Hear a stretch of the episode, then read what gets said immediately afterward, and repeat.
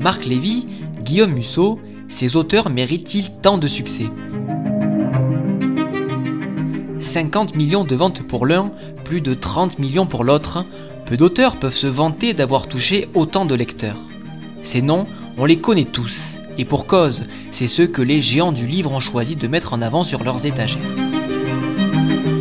Les grands centres culturels comme la FNAC ou Cultura, les rayons littéraires des grandes distributions, en passant par les tabacs presse, quelques auteurs ont réussi le pari fou d'intégrer le cercle ultra fermé des auteurs à succès.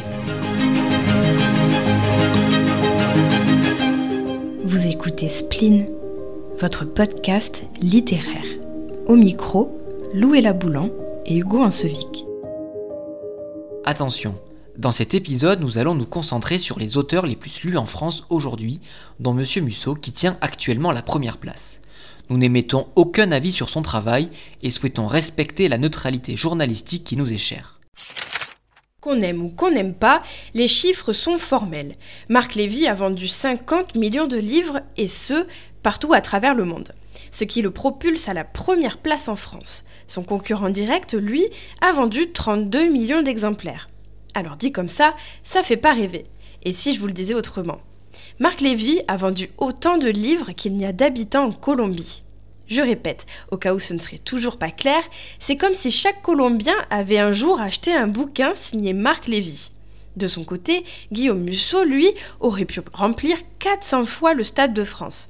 Des chiffres astronomiques qui reflètent une réalité bien visible sur les étagères de nos librairies préférées, seulement quelques auteurs se partagent le haut du panier. Tandis quoi Hugo? C'est vrai que ça pose quelques questions.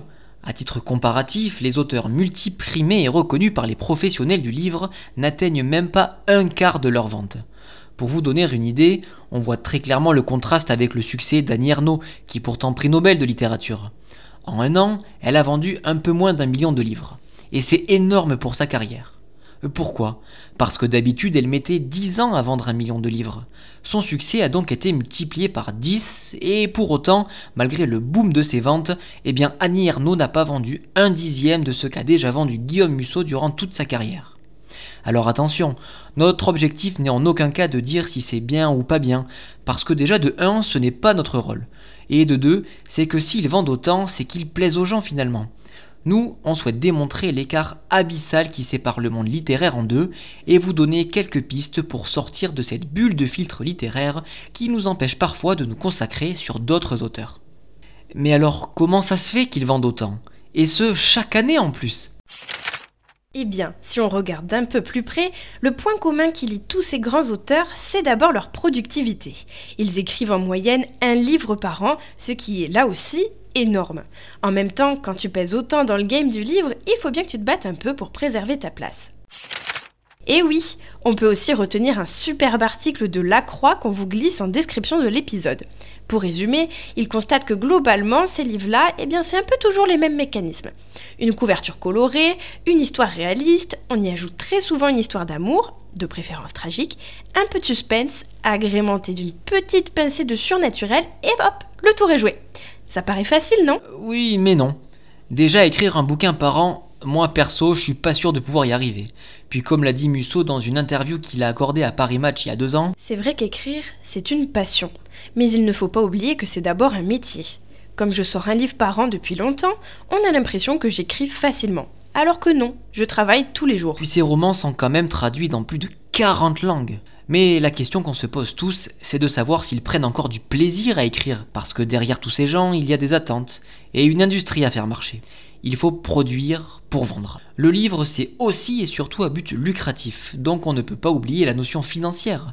Toujours dans cette interview accordée à Paris Match, il a aussi dit J'éprouve la même satisfaction qu'un apprenti cuisinier qui serait devenu le chef d'un grand restaurant.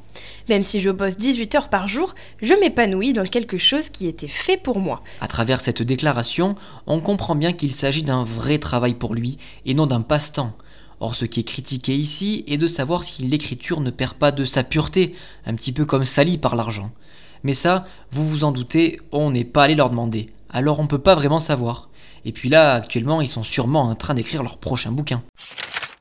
Bon, maintenant qu'on s'est bien étalé sur le sujet, recentrons-nous un peu. On peut admettre qu'on est dans ce qu'on appelle une bulle de filtre littéraire.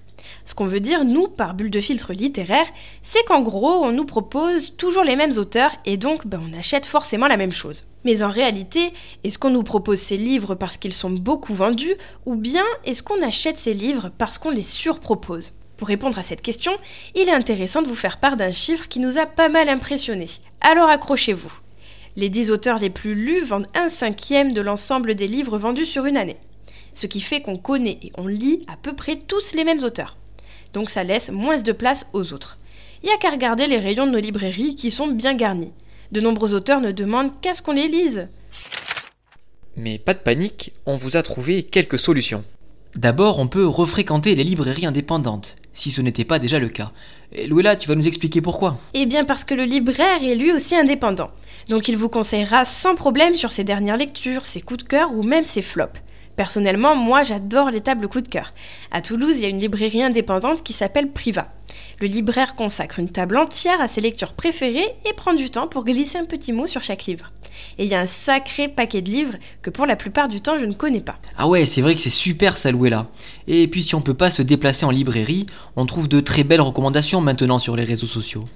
Qu'est-ce que tu peux nous conseiller, toi, par exemple? Eh bien, nous, on suit pas mal de créateurs de contenu littéraire qui nous sortent un peu de cette bulle de filtre. On peut citer par exemple Jeannot ce livre, qui tient une chaîne YouTube assez diverse puisqu'elle propose des documentaires, des recommandations et plein d'autres choses. Pour Instagram, on peut citer le Café de Jeanne, qui elle est un peu plus classique. À croire que les Jeannes sont de super lectrices. Puis nous, de notre côté, on a imaginé un prix littéraire qui mettrait en avant un écrivain dans chaque région. Seule condition, être édité dans une maison d'édition locale. Donc au total, ça ferait 13 gagnants, permettant à chaque région de mettre son vainqueur en avant. De quoi donner un petit coup de pouce aux auteurs locaux qui ont parfois du mal à sortir du lot. C'est pas mal, non?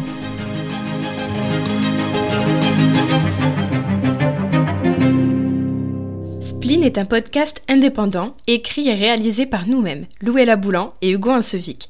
Si vous avez aimé cet épisode de Spleen, partagez-le, parlez-en autour de vous et pensez à vous abonner au podcast pour ne pas rater les prochains épisodes.